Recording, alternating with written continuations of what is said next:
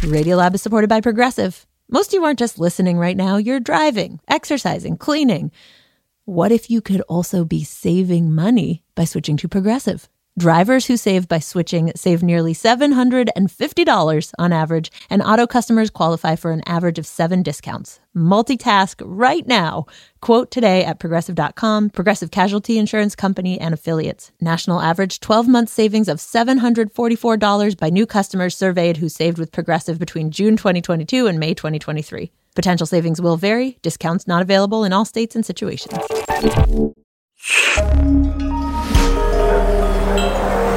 Listener supported. WNYC Studios.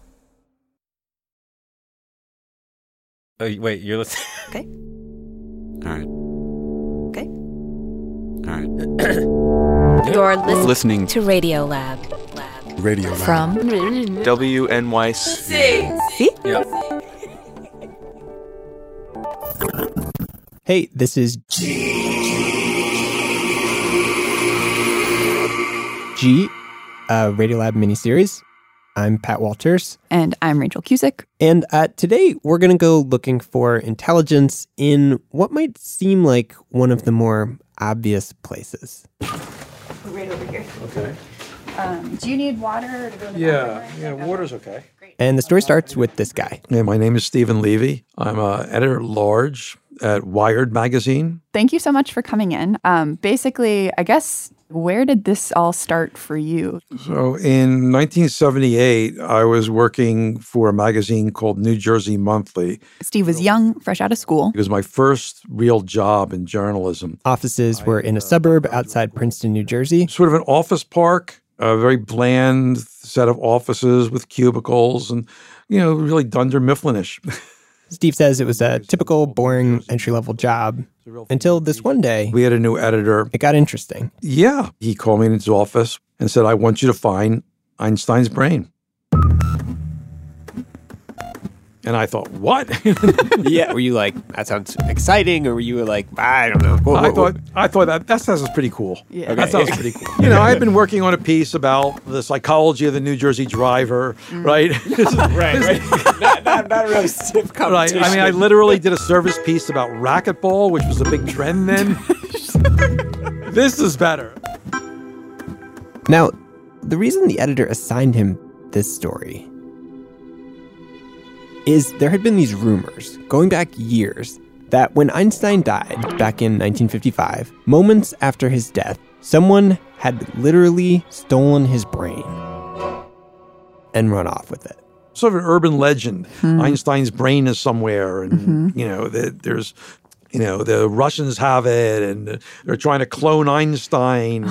And And Steve's editor just wanted him to get to the bottom of it. He literally said to me, "I want you to find Einstein's brain." What did you know about Einstein at that point and his brain? Well, I you know I, what I knew about Einstein is what the anyone on the street would know about Einstein. Essentially, you know, there's the this guy with the funny hair that did relativity, right? Mm-hmm. Whatever that was, mm-hmm.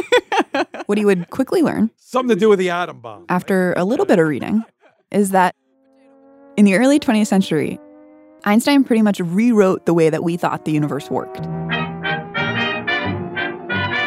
Einstein, brilliant physicist and theoretical mathematician. a scientific giant. He said that mass is equivalent to energy, E equals mc squared. which led to the atomic bomb. The all shattering devastation in which was born the atomic age. He also said time and space could both bend, which led to the discovery of black holes and like a million other things. He enabled man to embark at last on a total adventure. And it didn't take long before Einstein just became a symbol Do you think you're smarter than Einstein? for I said, no, no, no, Mom, no. intelligence. Space and time. Einstein. For Energy and motion. genius. I am not a genius. I'm not Einstein. You don't have to be an Einstein to know it's more. Little Einsteins. supposed to do. So that was Steve's assignment. Find the brain of the guy whose name basically means genius. And he said, by the way, this is going to be our cover in August, a few weeks, six weeks away or something. Didn't have a lot of time. How do you even begin looking for the brain of a guy that died decades ago? You know, there there was this thing called the library, and So Steve knew that Einstein lived in um, Princeton and died in Princeton. Uh, April 1955. So he headed over to the local public library, pulls up the newspaper archive, And look at the microfilm and he finds this article. written a couple days after Einstein died, and it said Einstein's brain to be preserved for study. And it talked about, yeah, there's going to be a study of Einstein's brain, and you know, you're, they're going to have a press conference about it. So he pulls up the next day's paper, thinking there'll be a big front page story about this press conference. And nothing, Crickets. nothing. There was no press conference. Oh, It didn't happen. No, So then he thinks, okay, that's 23 years ago. Yeah, the brain studied. Something's got to be published. like by scientists. I went through all sorts of scientific periodical guides. No papers. I mean, I really, looked hard. And eventually he realizes that little newspaper article. And that was literally, that was the last thing written about Einstein's brain. But there was one clue in that little newspaper article a name. The name of the guy who was supposed to hold that press conference that never happened. Dr. Thomas Harvey. Who, it seemed, in addition to being the guy who didn't hold that press conference, was also the pathologist who would have done the autopsy on Einstein.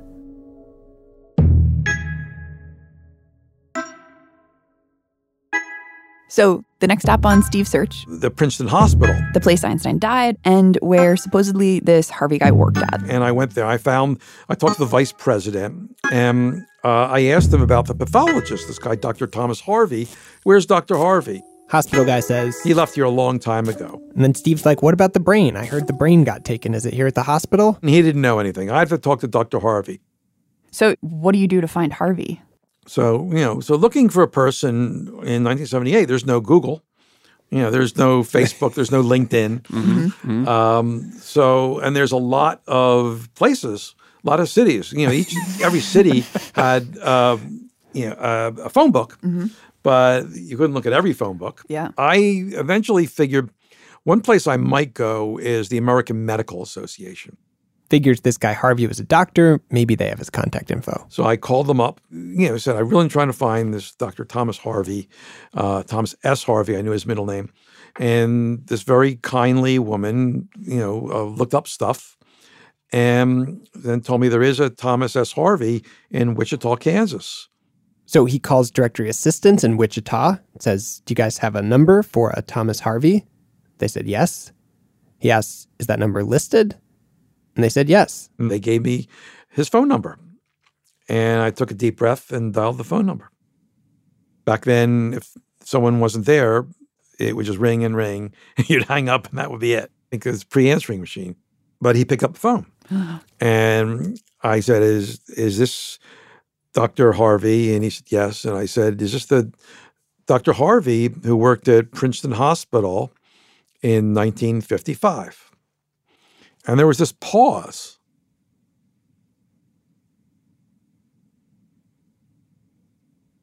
Like I figured, you know. Wait, wait, it's a sort of a yes or no question, right?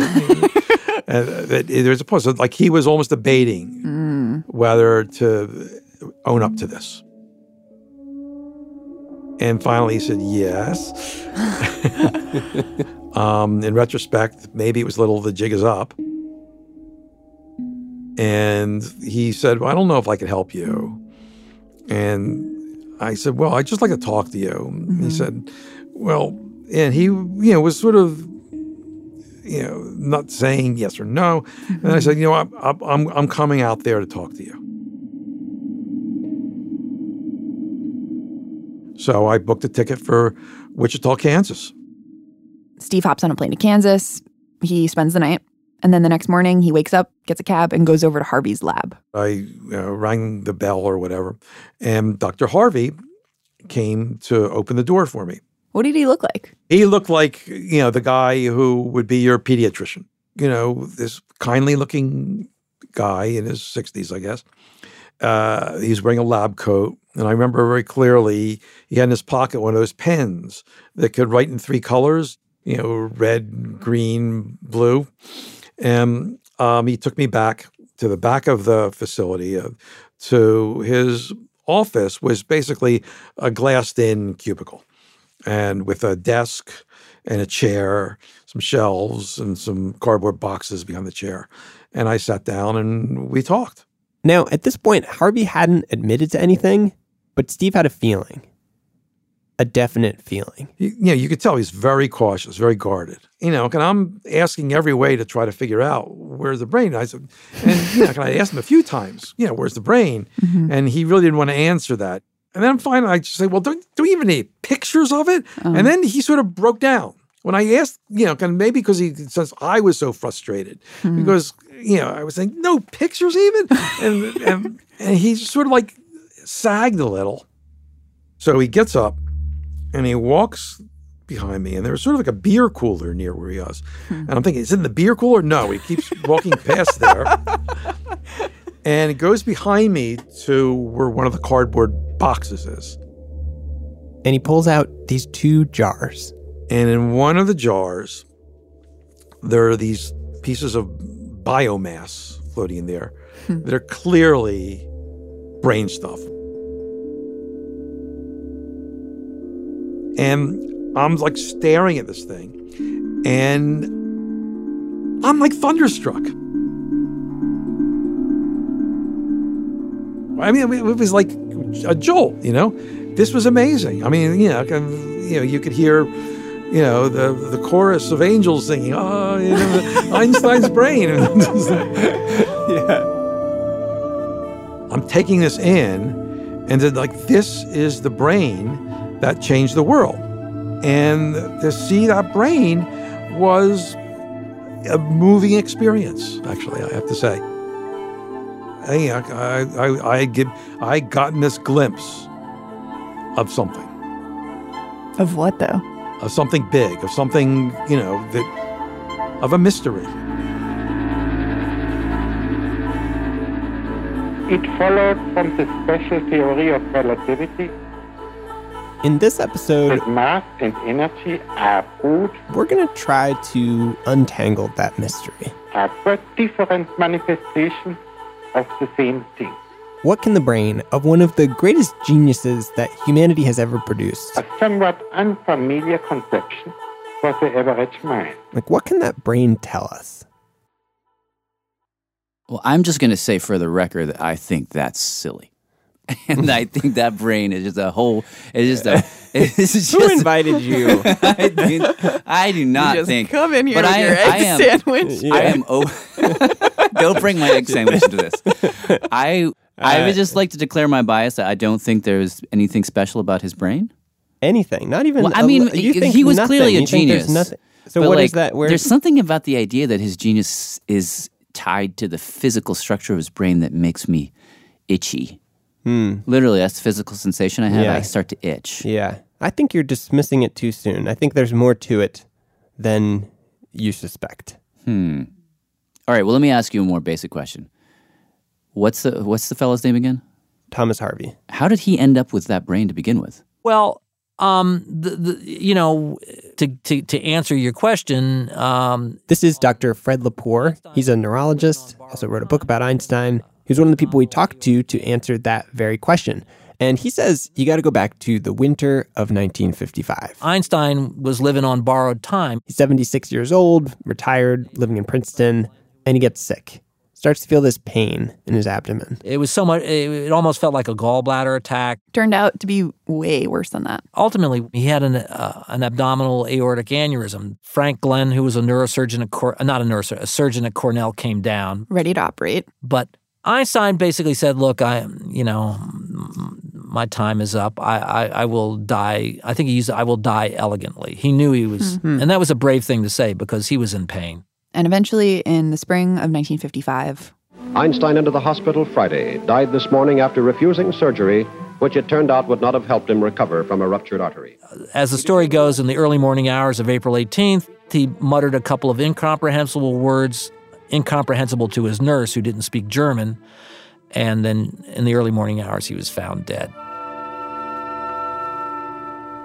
Now, Tom Harvey, our guy, was the chief pathologist at Princeton Hospital. His job was to do autopsies. And that night, April 18th, 1955, he's at home, sleeping, and he gets a call. Yeah, I think the phone call came sometime before dawn, and it was Einstein's personal physician who called him to let him know that Einstein's son had given permission for an autopsy to be performed on his father. This is Carolyn Abraham, science journalist, author of Possessing Genius, the story of the bizarre odyssey of Einstein's brain. Harvey actually died in 2007, but before he did, Carolyn spent some time with him and got his take on that day. He, you know, gets himself ready and he remembered it was a really nice morning. Uh, spring was in the air and, you know, things were turning green and he was walking towards what he realized was going to be a major opportunity in his professional life. He got to that hospital and he got to his pathology lab, and someone uh, that morning had already placed Einstein on the autopsy table. She says he walked into the room. Einstein's laying there, flat, on the table. And he picks up a scalpel. And, you know, he opened the abdomen and he saw it was full of blood from the aneurysm. So he established his cause of death. Did a routine examination of the heart. But then he did something that was not in the script. He removed the top of the skull, cut a bunch of cranial nerves and arteries, and he took the brain out. And then he put the brain in a jar and walked out. So he literally just stole the brain out of Einstein's skull? Just stole it? Yeah. Which is pretty gross. Isn't that a crime? Probably. History has not been kind to Thomas S. Harvey. But in Tom Harvey's uh, estimation, and he actually put it this way in our conversations once, as that he would have felt ashamed if he didn't take it. Ashamed. Uh, here was ashamed because here was this opportunity to learn something about sort of the biological underpinnings of intelligence, of genius, you know, from arguably, you know, certainly one of the greatest scientific minds of the 20th century. Mm-hmm. And to not study it would have been um, negligent. According to Carolyn, however misguided it might seem, Harvey says he wasn't taking the brain for himself. He was taking it for all of us, like for humanity, for science. But Fast forward to the next day. The family at this point, read on the front page of the April 19th New York 55 New York Times, read that um, the brain was preserved for science. And they were flabbergasted. Whoa, So that they- was like the first time Yep. they heard of it. Yeah. In the paper. yeah. Oh my read it. god. They're like having their Yeah. Cheerios and that's how they find out. Yep. The family didn't know and didn't give permission. The, the understanding, although you'll find none of this in the will, but the understanding was uh, Einstein would be cremated. and his ashes scattered in a secret location so that, quote unquote, no one could come and worship at my bones. He was the first scientist to become a public figure, a legend in our time. Einstein was always very uncomfortable with the attention that celebrity brought with it. Hmm. He was really afraid that people were going to start to see him as something superhuman. The realities of 20th century science, its power, are linked with Einstein's image. It speaks to the fact that in the 20th century, science sort of displaced religion as what people put their faith in. And he was, you know, sort of its high priest. And so he didn't want his gravesite to become a shrine. That's why he wanted to be cremated. As he was on April 18th, but Harvey kept the brain. So the family, when they saw that headline, do they do they knock on Harvey's door? Yeah, and what like, did say, they What the do?" hell? No, they phone the hospital. They phone Princeton Hospital and they're very upset. And eventually, uh, Hans Albert, Einstein's eldest son, gets on the phone with Tom Harvey. Now, we don't know exactly what they said to each other. You can probably imagine Hans Albert was upset, probably yelled at Tom Harvey. Tom Harvey apparently Apologized for taking it without permission. And finally, Harvey makes the pitch of his life. He says, you know, this is a you know the mind for all the ages. Uh, we're never going to get this opportunity again, and I pledge that I will do a scholarly study. He made this very solemn vow to take care of this brain, to not allow it to become sort of an object of fascination and Tom Harvey told Hans Albert he'd never let the brain become a spectacle, he'd honor Einstein's wishes. But if he could just study this brain, It might reveal something. The secret of human genius and creativity. You can't pass it up. And the son, Hans Albert said, yes, that you, you can study it. But only as long as it's serious science, no spectacle. So the next step that Harvey has, he's trying to craft um, a, a kind of a do-it-yourself approach to studying a famous brain. Even though he's a doctor, Harvey's not trained in in, in, in this kind of neuropathology. He learned some, but not to the degree that a, a, specialist would. He spends evenings taking photographs. He weighs it, he measures it. He hits some standard textbooks, different reference guides. One of the really interesting things he did during this period, he brought this artist in to paint a portrait of Einstein's brain. Oh, beef. Really? When when it was whole, he said he just wanted to have it, and he never did hang that that painting. Really? What and an um, interesting thing to do. I think partly it was because he knew what had to happen next, or in his estimation, what he was going to do next. He's going to cut the brain into 240 sections. And after that, he goes across the Delaware. I love that. Like he's George Washington or something. To the University of Pennsylvania, where there's a technician who he had worked with. He gave her some of those chunks of brain, and she slices them really thinly into microscope slides, and they made 12 sets. So when the smoke clears, and I'm sorry I'm dragging this out on you, but no, no, no this is very, great. Yeah. This is great. The smoke clears. He's got, I'm told, 12 sets of at least 200 slides per set.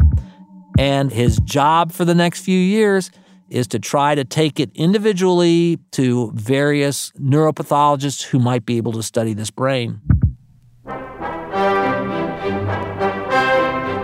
So Harvey sends out slides and photos and samples of Einstein's brain. He was trying to collaborate with experts in the field, specialist after specialist. We don't exactly know how many photographs he gave out, how many slides, who he gave them to.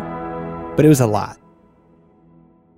Despite all that effort, though, there's no record of them ever getting back to him or doing anything of importance from the few scientists I was able to contact at that time who received those pieces who were still alive, they said they didn't really know what they should be looking for, which of course was true. This is where Tom Harvey ran into the reality of, you know, neuroscience at that time. Everything we human beings ever do, no matter how ordinary it seems, has a complex beginning in our brains. At that point, scientists had just started to figure out neurons. What neurons do, how they communicate back and forth. Brain alone has 10,000 million of them. Uh, they hadn't even, you know, scratched the surface of of sort of the understanding of a normal brain, let alone trying to solve the mystery of genius in Einstein's brain. So years and years go by, and nothing. But you know, he wouldn't give up. He knew it was of significance. He thought there was something that could be learned, and he never abandoned that. And and I think at this point, Harvey began to see himself as kind of a living time capsule.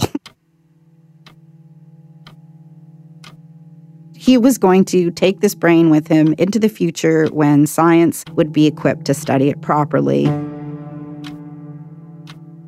But in the meantime, Harvey's life sort of falls apart. He has an affair, he gets divorced, and he loses his job at Princeton. And then he kind of just disappears. Yeah, he does.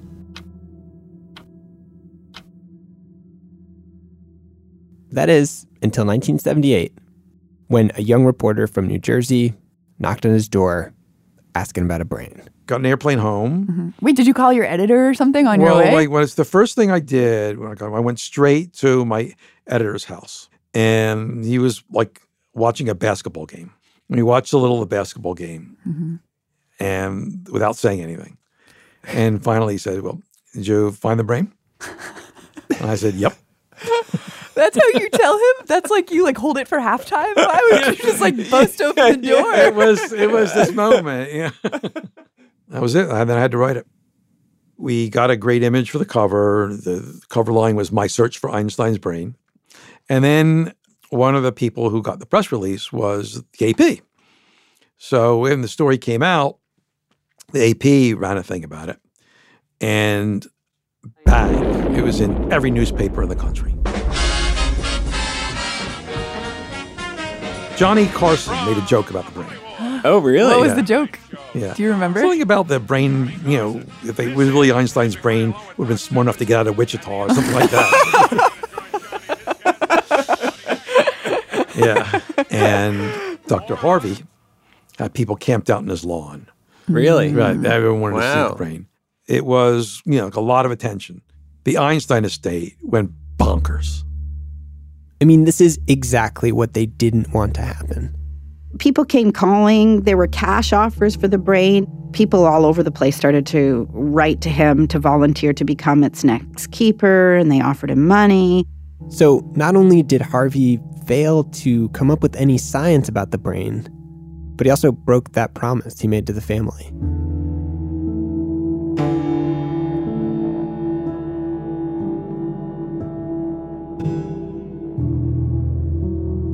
But because of all the attention, at least on the science side, his luck kind of changed. One place that picked up the story was Science magazine.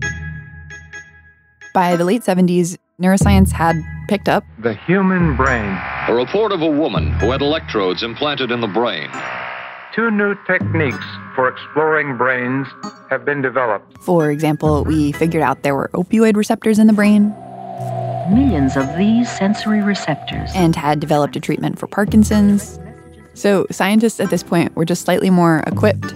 And when Steve's story came out, It actually kicked off real research into Einstein's brain that directly flowed from my making it public. So what happens? So, uh, the first thing that happens is he gets a call from this scientist named My name is Marion Diamond. Marion Diamond. That's a good name. Great name. She was a professor of anatomy at Berkeley. And I've been teaching here for many decades. She was sort of famous on campus for carrying around a hat box. You get excited coming to class? I and she would uh, How many have never seen a human brain before? We begin her freshman anatomy lecture in front of all these kids by bringing her hat box onto the table and open and it was like a flower print hat box open it up and pull out this brain Because this mass only weighs three pounds, and yet it has the capacity to conceive of a universe a billion light years across. some people call her one of the founders of modern neuroscience Now, isn't that phenomenal? A mass of protoplasm could do that.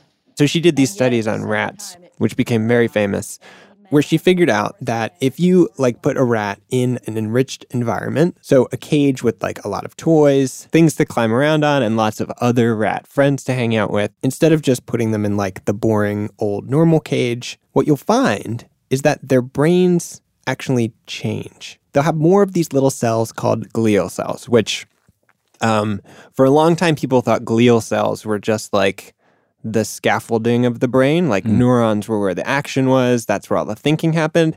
And glial cells were just like, you know, the this this studs and mortar of the house, just kind of Mhm. holding everything together. Um, but around this time when Marion Diamond was doing these studies, they were starting to realize that the glial cells also had neurotransmitters flowing through them, like that they might be more important than we thought. But shortly after she publishes her rat studies, she hears about Harvey. She saw, you know, a, a little piece about it in the journal Science. And so she started to track down Harvey and she called him. And in 1984, Harvey sends her four chunks of brain. She went looking in Einstein's brain to see if there was, you know, something similar to what she had been recording in her animal experiments. And she finds that compared to the average brain, Einstein had a lot of glial cells. What's what's a lot? Like twice as many, three times as many? Well, about 70% more than the control group. But what does that even mean, though? I don't really know how to describe that, which is part of the problem. Uh, and on top of that, after she published this research, some other scientists raised questions that maybe the experimental methods weren't valid. So, Hmm, not convinced. uh, yeah, me neither.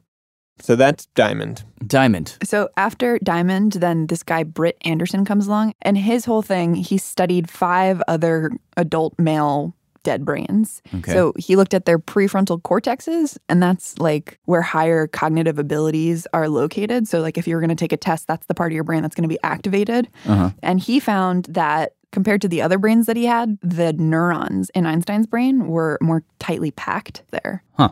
So his neurons were more tightly packed in a certain part of his brain. Yeah. Did he have more neurons in that part or less neurons? Same number, roughly. They were just more crowded together. What does that say? I kind of take that as like Einstein's problem solving abilities could go much more quickly and efficiently. Yeah. Yeah. Actually, Britt Anderson, the guy who found this, he dismisses himself in a way. He found a difference, but he also was quick to say, like, we just have one of these brains. He said, listen, you know, I, this was always going to be a, an N of one in any experiment. He's kind of like the middle child of all these researchers. He made like the smallest splash. But it is through Britt Anderson that Tom Harvey hears about Sandra Witelson in Canada. And that was like the biggest splash of them all. Really? Yes. So Sandra Witelson, in the fall of 1995, she ends up getting this fax. A one page fax from a man by the name of Thomas Harvey. And the fax basically says, hey, heard about your research. Would you like to study the brain of Albert Einstein? It almost seems like you would suspect it to be a prank. Yeah. Like I picture it just being that sentence on a fax Yeah. page. Exactly. But, you know, obviously um, she faxed back yes. And so Harvey hops in the car with the brain, brain's in the trunk actually, and drives north. to bring to bring the brain to Canada. And the reason he was so excited to have her look at the brain, what had really caught his attention was the fact that she had this collection of normal brains. she'd been doing this long term before and after study. So years before, she had gotten this group together. Basically, like they signed up, they like took IQ tests, they did all these things while they were still alive. Oh. She knew their health history. And then when they died, she got to study their brains to see like a before and after picture of these people's brains. Were these all smart people? So she had a mix, but the ones that she compared Einstein's brain to were all high IQ men. Hmm. So she makes this comparison Einstein's brain versus these other brains in her collection. And she writes this article. And the gist of the article was that he had unusual parietal lobes. Unusual parietal lobes. The parietal lobes of Einstein's brain were anatomically uh, exceptional, if you will. Where is the parietal lobes again? It's kind of like where your baseball cap was like mainly. Is it sort of like top of your head but back? Or if you had a Yes, yarmulke. exactly. A yarmulke. Okay. Yes. And this area of your brain, this is where all of your sensory information comes in. And because of that, it's also where your visuospatial awareness is located. Hmm. So, like the way that you orient yourself in the world is like mostly located in that part of your brain. Like, if you were to close your eyes right now and you think, where are my hands? Where are my knees? Where are my feet? Well, you have an internal mental map that's telling you where those things are. And that's your parietal lobe doing that. Anyhow, so what was different about this part of Einstein's brain is that if you imagine the brain to look like a walnut, which is kind of the only way that I imagine the brain, there are like all these grooves and crevices. And there's this one groove, like a groovy groove, like a deeper crevice called the Sylvian fissure. In Einstein's brain, it was shorter than the rest of ours. And apparently, that's very strange. When she described it to me, she said it was, you know, to see this unique pattern in Einstein's brain was as striking as seeing a face with the eyebrows beneath the eyes. And Sandra Witelson proposed that maybe because this crevice was a little bit shorter, the electricity in this part of his brain could go much more quickly. Oh, 'cause they didn't have to across- travel They didn't the- have, yeah, the it didn't have to take like a detour over a ditch. It could just go. Pew. Hmm. So that Th- was this is her. This is her speculation. this was her speculation. Yes. And so she was saying like the parietal lobe, like this is where his genius might be.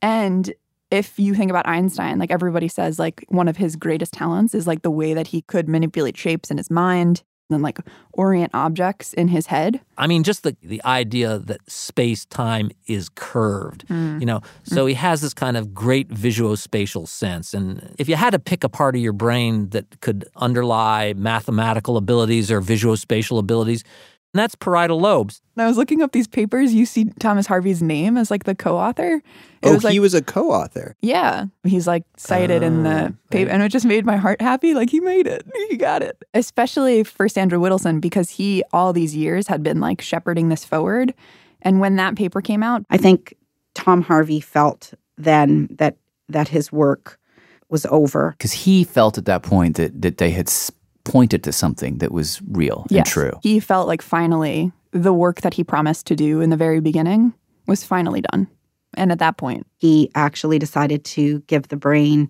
back to uh, Princeton Hospital in the care of Elliot Krauss, basically the pathologist who holds the same job he did when he first took that brain in 1955. Hmm. Wow, it came full Y- circle. You, know, it's um, it's kind of uncanny that it's back where it was. Mm-hmm. Yeah.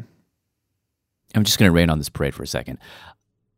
I'm happy for Mr. Harvey, but in terms of the science, maybe you convince me a little bit, or like a medium bit, but it still kind of smells like phrenology to me.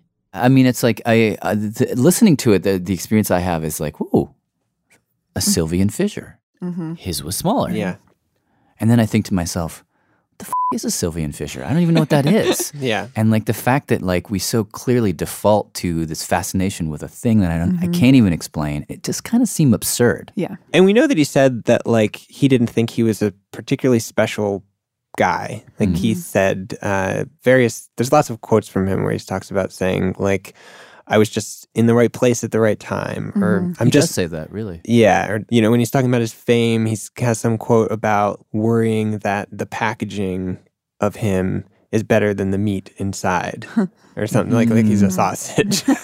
Mm-hmm. I, I mean, this is part of the myth of him. It's like, I mm-hmm. mean, he was very humble. Yeah. There's another one where he talks about like, he sometimes talks about what made him special was his stubbornness, that he was really obstinate and he wouldn't let things go. That's one of the only things I feel like you hear him talking about as some innate characteristic of him that made him different than other people. But it, he never talks about being smart. He never talks about his brain. I mean, I, I haven't read every Einstein quote, but I feel like we've been swimming around in it for a while the last few months, and I haven't seen him say anything about his brain Yeah. ever. But it is interesting that he says he, he, he was in the right place at the right time, Mm-hmm. Mm-hmm. Which can sound kind of like humble, but also maybe it's like if you, if you take it seriously, maybe there is something to it. Yeah, I mean, like, we've been talking about the neural connections inside his head, but you can also think about it a little more broadly, like about the connections outside his head. Almost as if the neurons didn't stop inside his skull, but like continued outward into the world around him. Hmm. And that's what we're going to do after a quick break.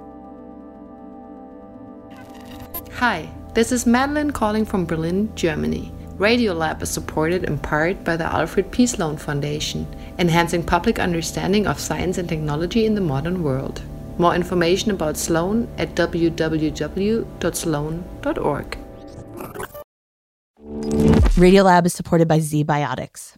If you've been looking for some help waking up refreshed after a fun night out, ZBiotics pre alcohol probiotic is here to help. ZBiotics is a genetically engineered probiotic invented by scientists to help tackle rough mornings after drinking. This probiotic is the first drink of the night for a better tomorrow, as it works to break down the byproduct of alcohol, which is responsible for rough mornings after. Go to zbiotics.com slash radiolab to get 15% off your first order when you use Radiolab at checkout. ZBiotics is backed with a 100% money back guarantee. If you're unsatisfied for any reason, they'll refund your money, no questions asked. That's zbiotics.com slash radiolab and use the code radiolab at checkout for 15% off. Radiolab is supported by Babbel. Sometimes self-improvement can feel like a pretty overwhelming journey. So what if this year you just got a tiny bit better every day? When you're learning a new language with Babbel, that's exactly what you're doing. Babbel is a science-backed language learning app with quick 10-minute lessons that have been handcrafted by over 200 language experts to help you start speaking a new language in as little as 3 weeks. You can learn everything you need to have real-world conversations, café s'il vous plaît, from vocabulary words to culture and more. And if Babbel can help you start speaking a new language in just 3 weeks, imagine what you could do in a few months or a full year. Here is a special limited time deal for Radiolab listeners. Right now, get up to 60% off your Babbel subscription, but only for our listeners at babbel.com slash radiolab. Get up to 60% off at babbel.com slash radiolab, spelled B-A-B-B-E-L dot com slash radiolab. Rules and restrictions may apply. For so many black people, The Wiz feels like home. The new stage revival has Broadway buzzing. And as it gears up for a national tour, we'll consider the impact this story continues to have 50 years down the yellow brick road. I'm Kai Wright. Join me on the next Notes from America as we pay tribute to The Wiz. Listen wherever you get your podcasts.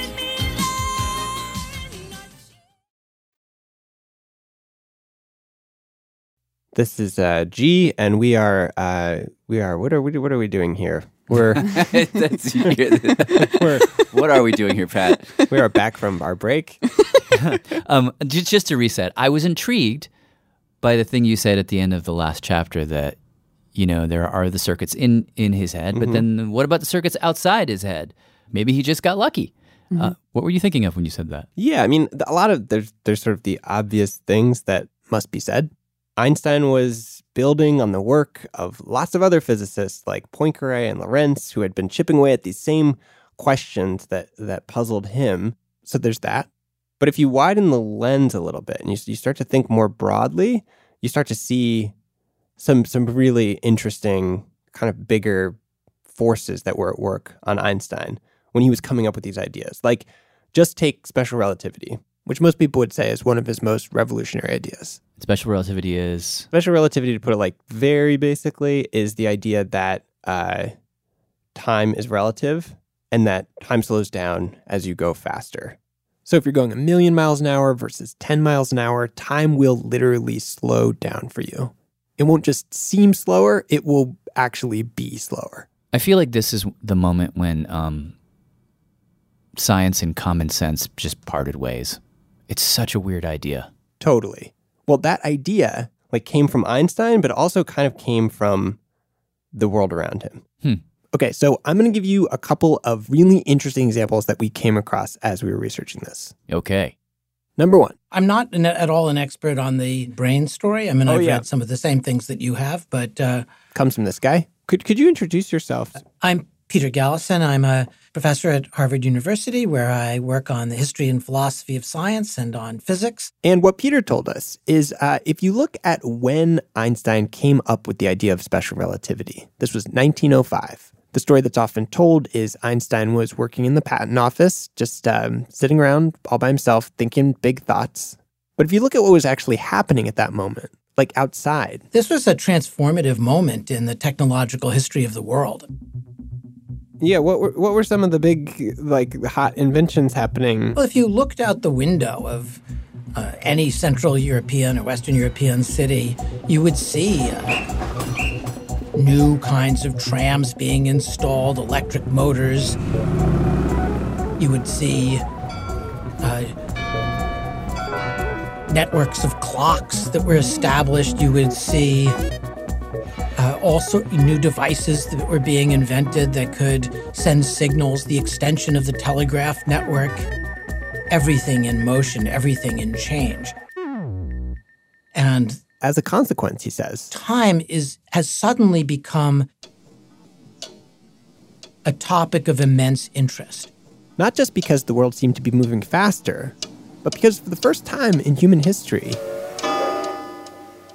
you could be in several different times at once. As you ran trains, say you leave Chicago at 3 p.m., when you get to a distant city, what time is it there?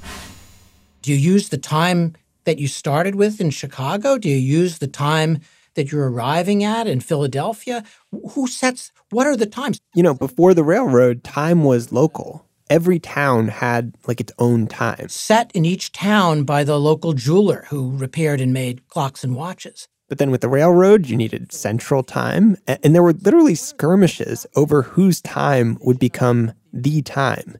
We actually did a show about this like a million years ago. It was a big, big struggle. There were people who didn't like that at all.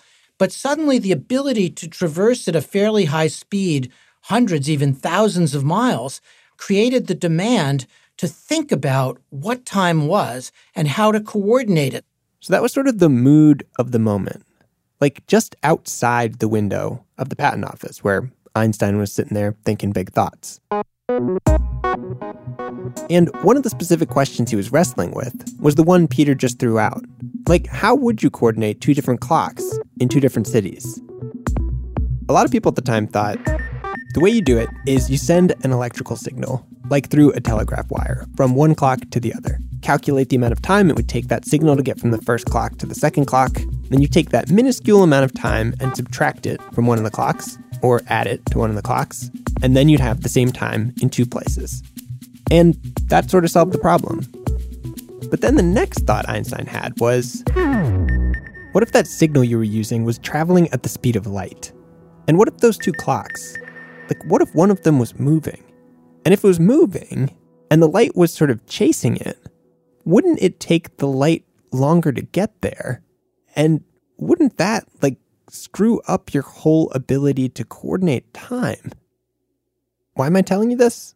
Because these kinds of questions, they sort of infiltrated Einstein's dreams. Einstein wrote about this in his autobiography, so we have a very good idea. That's Jimena Canales I'm a historian of science. at the University of Illinois.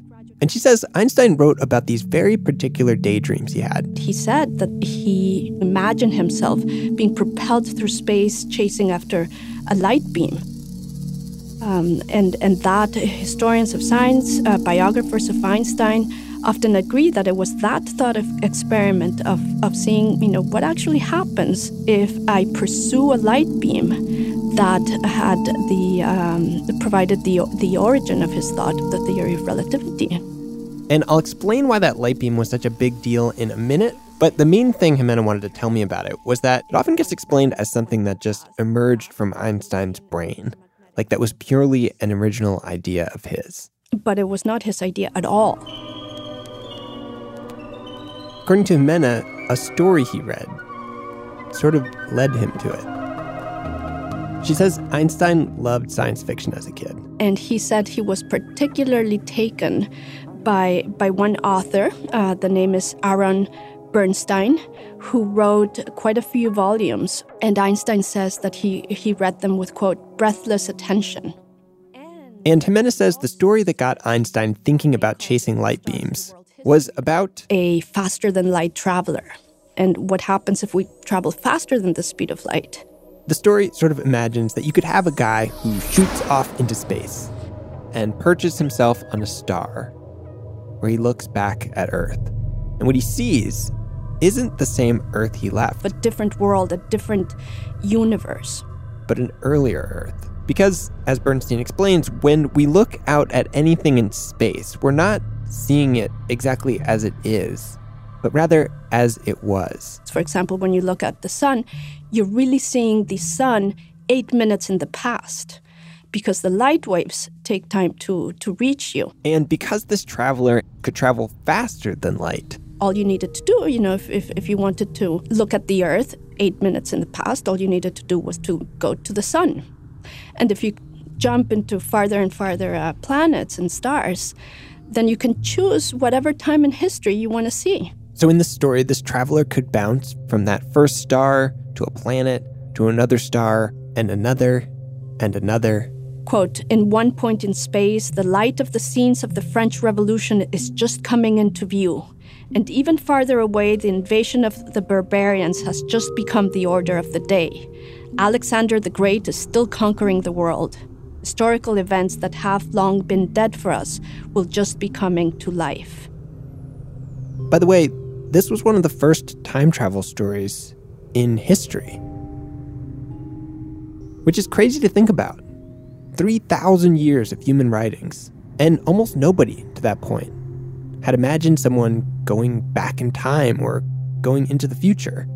These stories that today are so much a part of movies and culture, they all basically started at the time Einstein was growing up.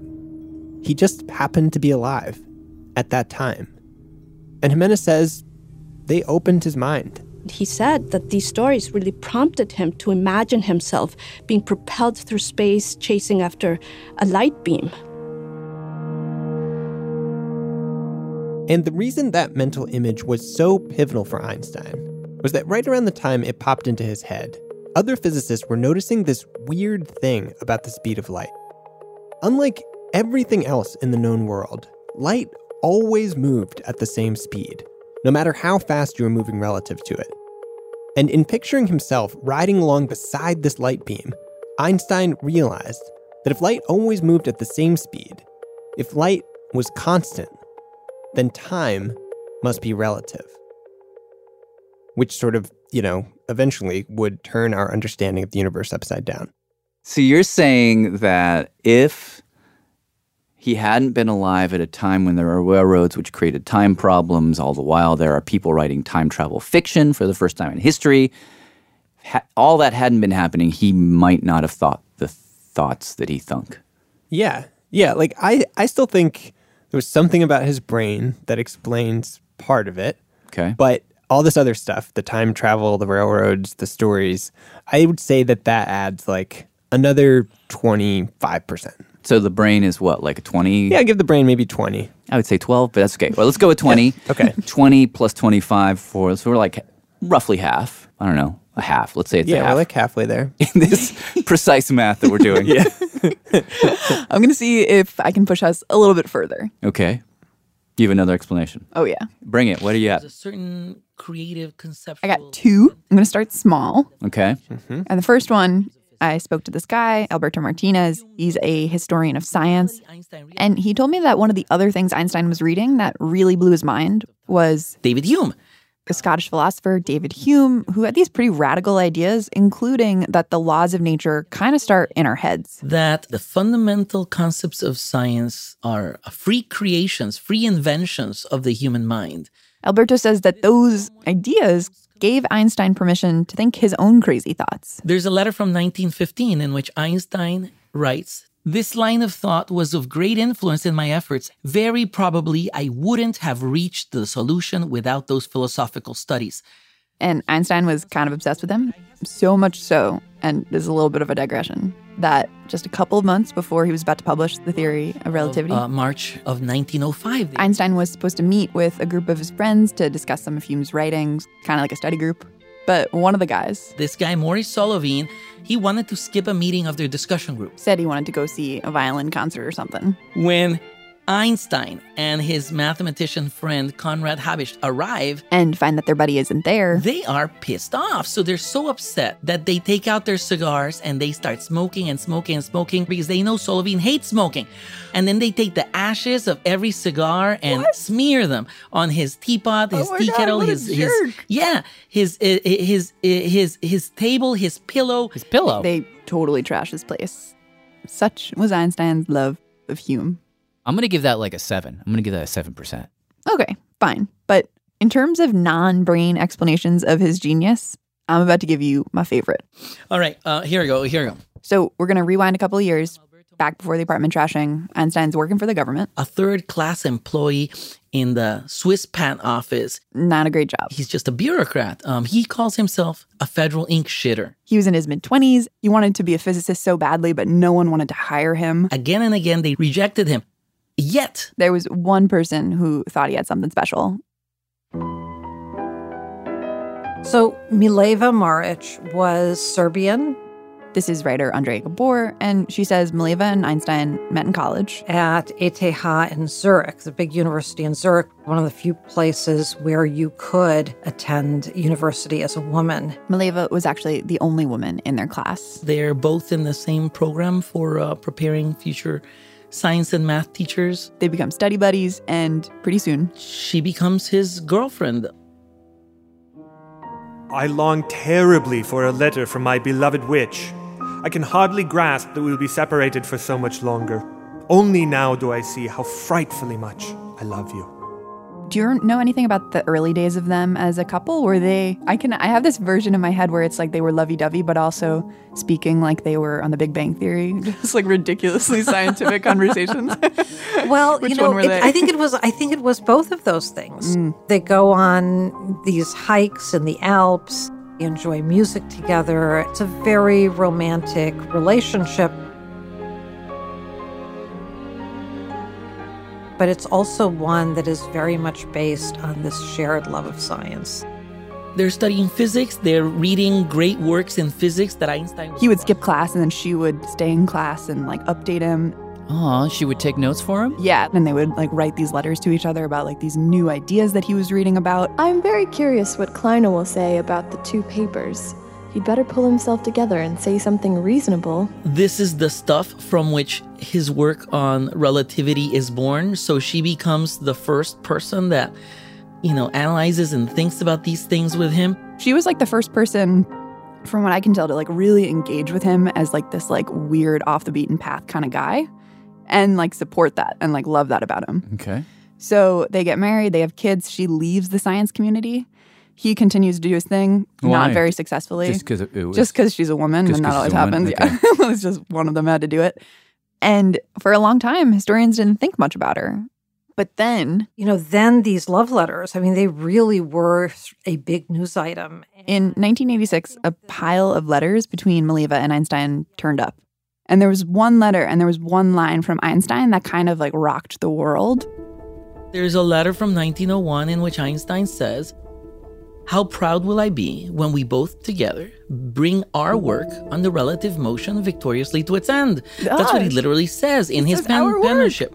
Our work, like our theory. Whoa. And everyone was like, "What? Like, could that? Like, was she helping him on Oh the my side? God, Like, it was a giving him these collaboration? ideas? That's what I was all about. I was like, what? The sort of surprise at the idea that this iconic genius had had a wife who maybe was his equal. There's a couple of other letters in which Einstein again refers to our work, our theory. When you put them all together, it's enough to give anyone the impression, relative motion, our theory, that Einstein's literally saying that Mileva was his secret co worker. Wow, I'm giving that a 20. But before we get too excited about this, and by we, I mostly mean me, I need to throw in a few big buts. The, the replies that we have from her do not engage the science. The letters in which he writes these to her, he doesn't specify what she herself did. Alberto says when you read the letters, you realize what he believed at the time when he wrote that letter wasn't that special. That relative motion idea they talked about in the letter, that's not relativity. And in fact, that's kind of something everybody knew about at the time. Did Einstein have the theory of relativity when he's writing them? And then the answer is no. Hmm. He has nothing. And We have multiple sources in which he says, I had nothing. So she probably wasn't his co conspirator, but Hmm. she did support him at this time when everybody else was kind of rejecting him. And for that, I would like to give her some points. I'm going to say 15. Based on based on what? Just because just because it makes you feel good to give her 15 or you Yeah. don't? Eh, just arbitrarily, I like to pick numbers out of the sky. Seems like that's what we're doing here. True. I'm with Rachael here. I'm I, I support the 15. No, I do too. I, do think it's too. For real. Okay, so where does that leave us? That leaves us uh, some percent for the physicists who came before, uh, 25 ish percent for time and place, 7% Hume, 15% Mileva.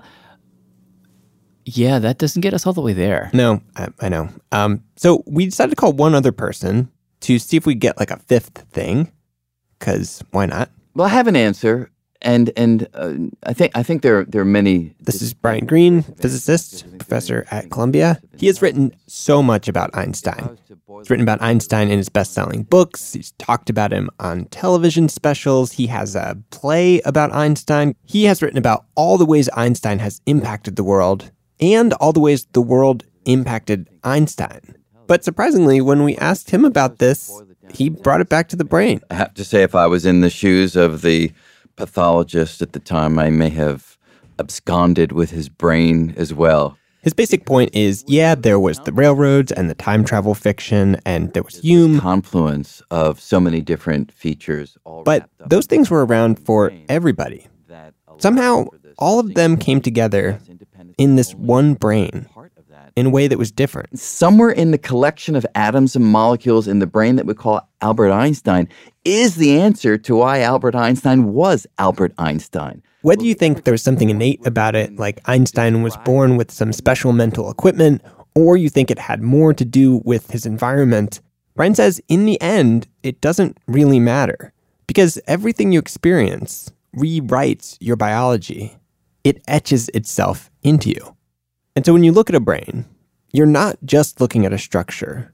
You are, according to Brian, in some fundamental way, looking at the life that person lived. Yeah, every genius thought, every deep insight, every pattern recognized happened inside that gloppy, gray, three or four pound structure. That's all there is.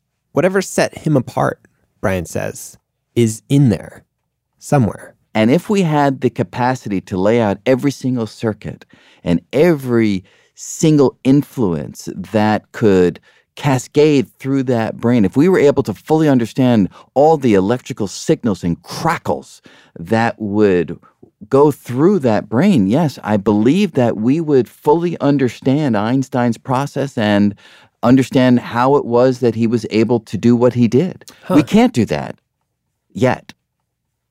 Well, um, there's a lot of interest in this concept that the structure of the brain is going to tell you something about the function. That's neurologist Fred Lepore, who we heard from earlier. And he says people are trying, not so much with Einstein's brain anymore, but he says there's this whole exploding area of neuroscience where researchers are trying to describe the brain at the level of detail Brian's describing. That's funded to the tune of 4.5 billion. He told us about one guy who's doing this just about a mile from where Einstein lived. There's a uh, Princeton University professor, Sebastian Seung, and what he does is he takes a cubic millimeter, a cubic millimeter of mouse retina. That's neural tissue. It's not brain, but it's it's neural tissue. Mm-hmm. And he slices this into these vanishingly thin sections, and then he tries to trace the axons, the dendrites, the neurons, the astrocytes, the oligodendroglia, et cetera, et cetera, et cetera. It can take months. It can take months to do a cubic millimeter. And then you got to have some kind of um, software that can analyze to see if the structure can lead you to some kind of conclusion about circuitry, which might get you to function. Might get you to function. Like, why not definitely? Like, if that doesn't get you to function, then what would? What what would be what would be left out if we could map perfectly the structure of all the connections? Well, you're talking like me. You're talking like a, a neur- uh, see. I'm by default. I'm a neurologist. I'm a materialist. They call me a materialist because I'm saying, well, the left side of the brain has something to do with the right arm and speech. That's that's called materialism. But there's another school of thought, and that's called dualism, which is somehow s- mind, consciousness, spirit, soul. You pick, pick out the noun you want. There is separate from the physical substrate of the brain. Huh. How would that be science though? Because isn't I mean, I can imagine a school of thought which allows for that, but but it feels like you're you're very quickly stepping out of science if you go that way. Well, yes, yes. Okay. The, the probably the- you know, w- see, we're all brought up on this thing. When you read anything in the popular press about the brain, they'll show you functional neuroimaging. So when someone talks, the the the Broca's area, the speech area on the left side of the brain lights up, and you go, well, there's your answer. That, that that's the structure. It lights up. That's what's creating language. Except when you deal with the neurophilosophers, they say, well, we got one problem with that. It's called the hard problem. If you look at that chunk of brain that you're calling Broca's area that lights up when you talk, what exactly is happening there? How does that create how does that create a word? Or if you're looking at the occipital lobe and you're looking at the color red, how do you create that qualia, which is a fancy way of saying the sensation of color? We can show you where it is happening. We just can't show you how. We're all looking at the same thing. We're saying somehow if we could get a better handle on the anatomy, maybe we can explain a thought. But we can't explain a thought. I mean, forget forget relativity. We can't explain a thought yet.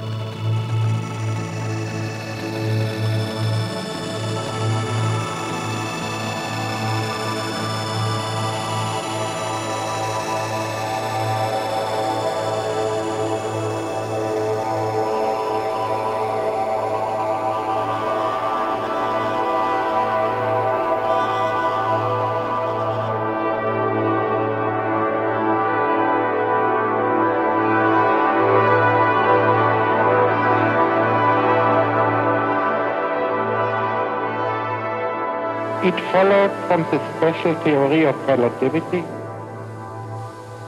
that mass and energy are food, are but different manifestations of the same thing. A somewhat unfamiliar conception for the average mind.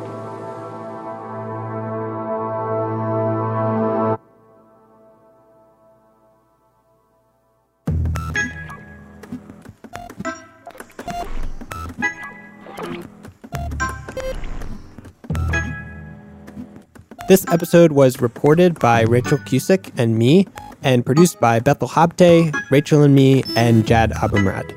Music by Alex Overington, fact checking by Michelle Harris.